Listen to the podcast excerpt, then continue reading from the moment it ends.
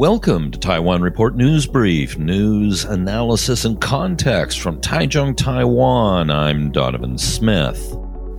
The CECC announces tougher pandemic measures for winter. CTI TV News license renewal has been rejected. The KMT ramps up protests over Racto pork alongside labor protest. The KMT continues to block the premier in the legislature. Revenge recalls begin to bite with the first coming in January. And finally, Xi Jinping's making a list and checking it twice. But before we get to headlines, I'd like to thank our newest patron, Josh. Thank you very much for your support. It means a lot to us here at Taiwan Report. All right, more than 20,000 volunteers have signed up with the Central Epidemic Command Center to participate in clinical trials of COVID 19 vaccines developed by Taiwanese companies, exceeding their target. All workers coming from Indonesia to Taiwan will be required to undergo 14 days of quarantine at government designated sites starting November 20th due to a spike in the number of confirmed COVID 19 cases from that country in recent days. eTurbo News is reporting that John DeFries, or Freeze, CEO of the Hawaii Tourism Authority, told community leaders on Hawaii Island big announcements will be forthcoming shortly to welcome back visitors from Canada, the Republic of Korea, and Taiwan. People in Taiwan may be able to obtain a COVID 19 vaccine developed and produced by international companies by mid 2021, according to the Central Epidemic Command Center. May being the operative word.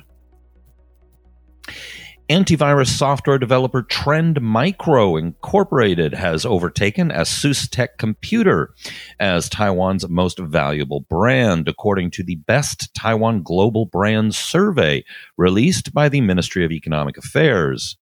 Number three on the list is the Want Want Group, which I'll be talking about more later in the show, as they're the owner of CTI TV News. The indigenous Teng Yun, which I don't have the characters for, an uncrewed tactical reconnaissance and combat drone is expected to enter mass production by 2024, according to Ministry of National Defense officials.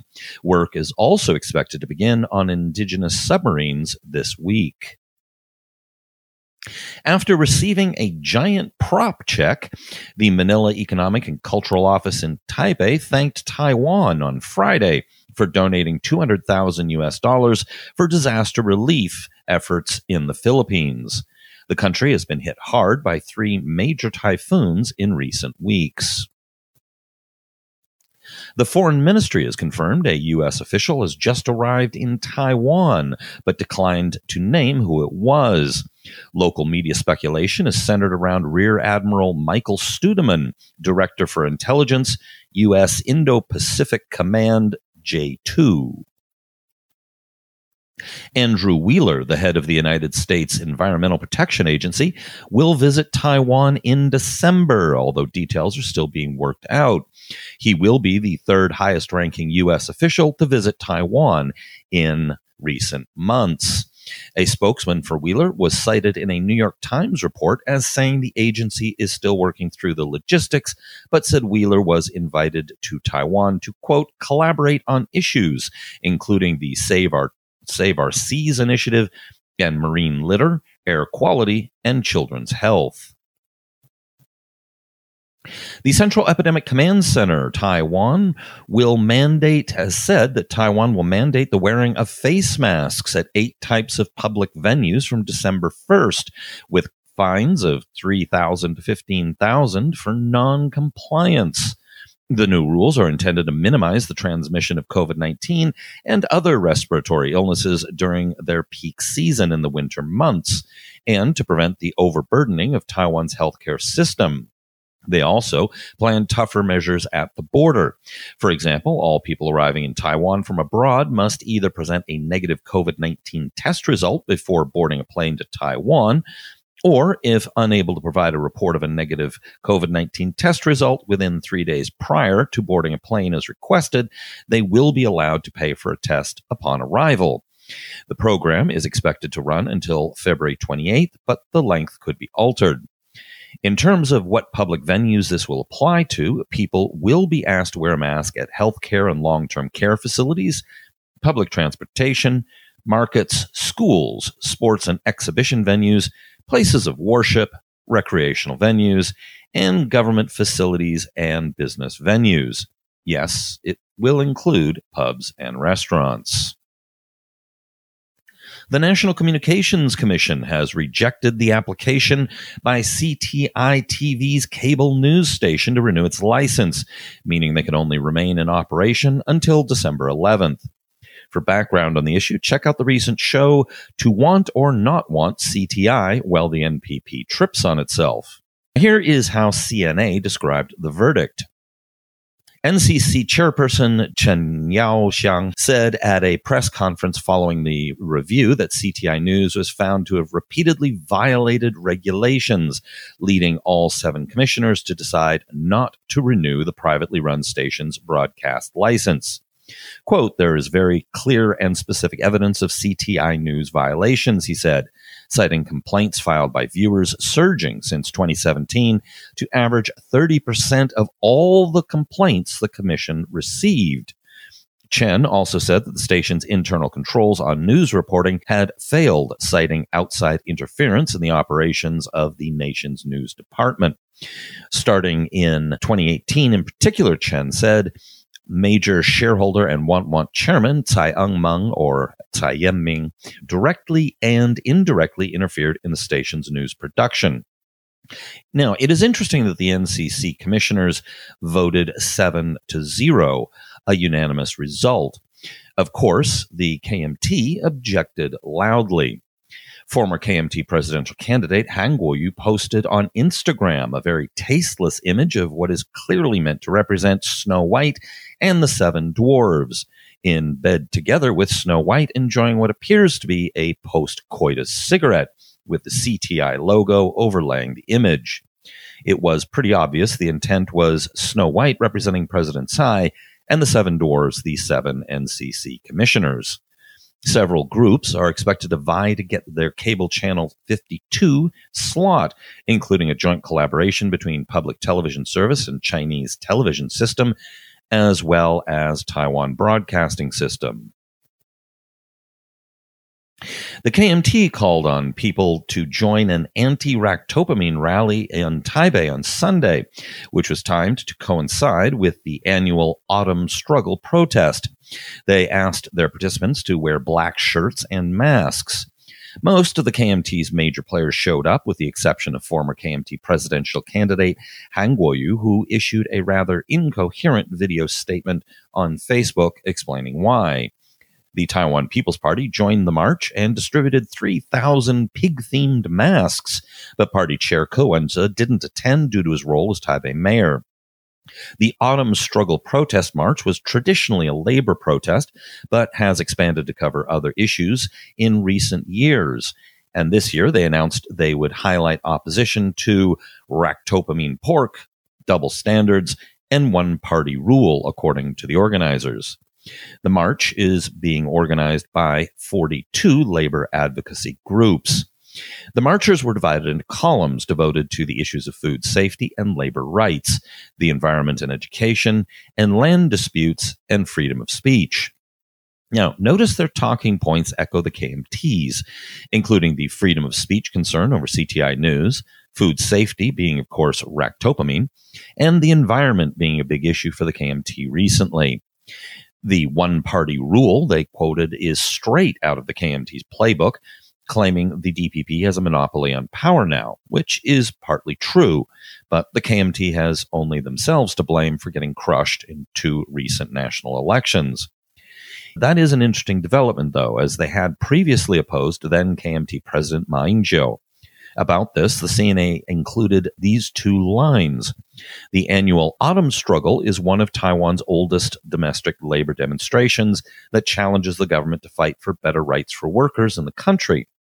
But some of the organizers were unhappy about the KMT's seeming takeover of the event. Quote, during the administration of former President Ma Ying-jeou, the KMT had a record of doing serious harm to the interests of working people, whether in terms of its labor, land, or food safety policies, the Taoyuan City Trade Union said in a statement November 17th. Now, organizers claimed 50,000 attended, but these numbers are always inflated. But CNA felt confident enough to cite tens of thousands. The crowd was indeed pretty big. As Lev Nachman said about it on Twitter, quote, it's very dot dot dot intense. It feels like all 5.5 million Han Kuo-yu voters came out today. So, in short, this was a successful political rally. However, it wasn't all bad news for the DPP. On the composition of the crowd, Lev observed, quote, the vast majority people here are older. I doubt there are a dozen under 40 here who are genuine supporters and aren't here to just take pictures like me. As to the tone, he stated, quote, mostly vitriolic hate for Tsai, lots of, quote, she doesn't have children, how could we trust her with ours, and the like.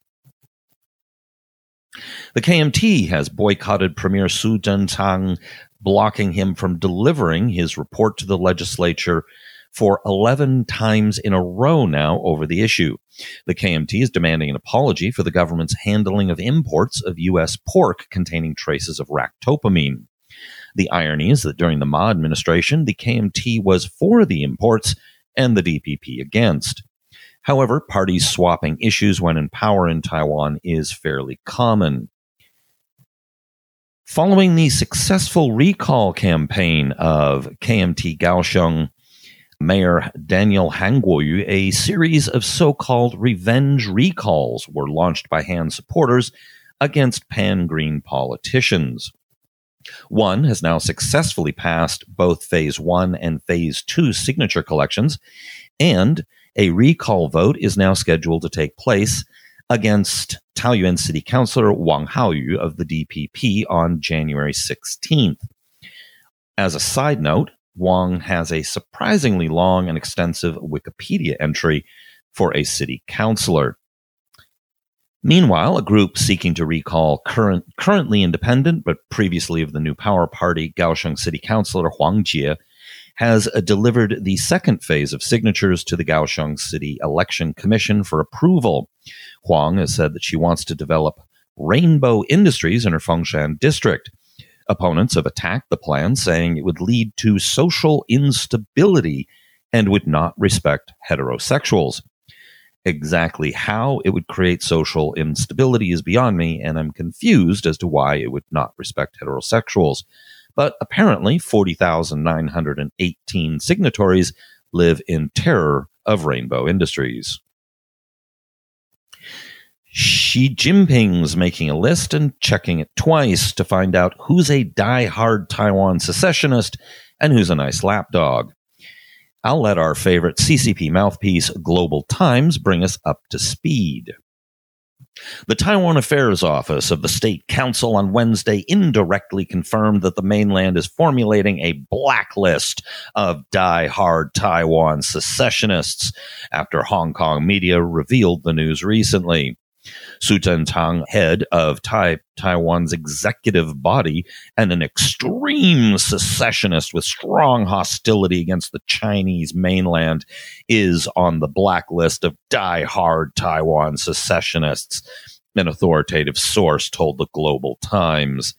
Mainland experts believe that although the content of the list remains unknown, the blacklist itself would be a huge deterrent against Taiwan secessionists as it shows that public opinion and legal basis for the mainland to crack down on Taiwan secessionists and their paymasters have been completed. The article goes on to say this. The Global Times learned from mainland pundits that this kind of list was first put forward by some netizens and then scholars on both sides of the Taiwan Straits. Taiwan affairs experts on the Chinese mainland drew up a blacklist of dozens of Taiwan secessionists in 2019. Wow, scholars have managed to come up with a list of dozens in more than a year. In another more unhinged Global Times piece, as if that weren't bad enough, speculating on the list, they lay out exactly what the threat of the list would be. Chinese mainland experts said once the blacklist is officially released, it would have the same significance as the war criminals list of the Civil War, which was issued by the Communist Party of China in December 1948 and January 1949 a few months before the last major battle launched by the People's Liberation Army against the KMT military forces to reunify the Chinese mainland issuing the 1949 war criminals list told people across the country who should be held responsible for the war and clearly explained the legitimacy and necessity of the CPC to bring them to justice, said experts, adding that the potential Taiwan secessionist blacklist will have the same function. Apart from clarifying who should be punished, it also lists who should be held responsible for the worsening cross straits ties and any potential war. Most Taiwan secessionists that would likely be on the blacklist are politicians, heads of Taiwan secessionist NGOs, and people who sponsor them. Now, the key phrase in that is officially released. I'm sure they've had lists for a long time. That's hardly new. I know I came to their attention in the early 2000s, so I'm pretty sure I'm on some list somewhere in the PRC. So, who will they pick to be on this list, you may wonder. I doubt I'll have the honor of being on the public list initially. However, as they put it, quote, the first blacklist won't be long, and it might have some names added to the list in future according to the changing situation. So, who will be on that list? Both articles were clear on only one name, as this rant makes clear.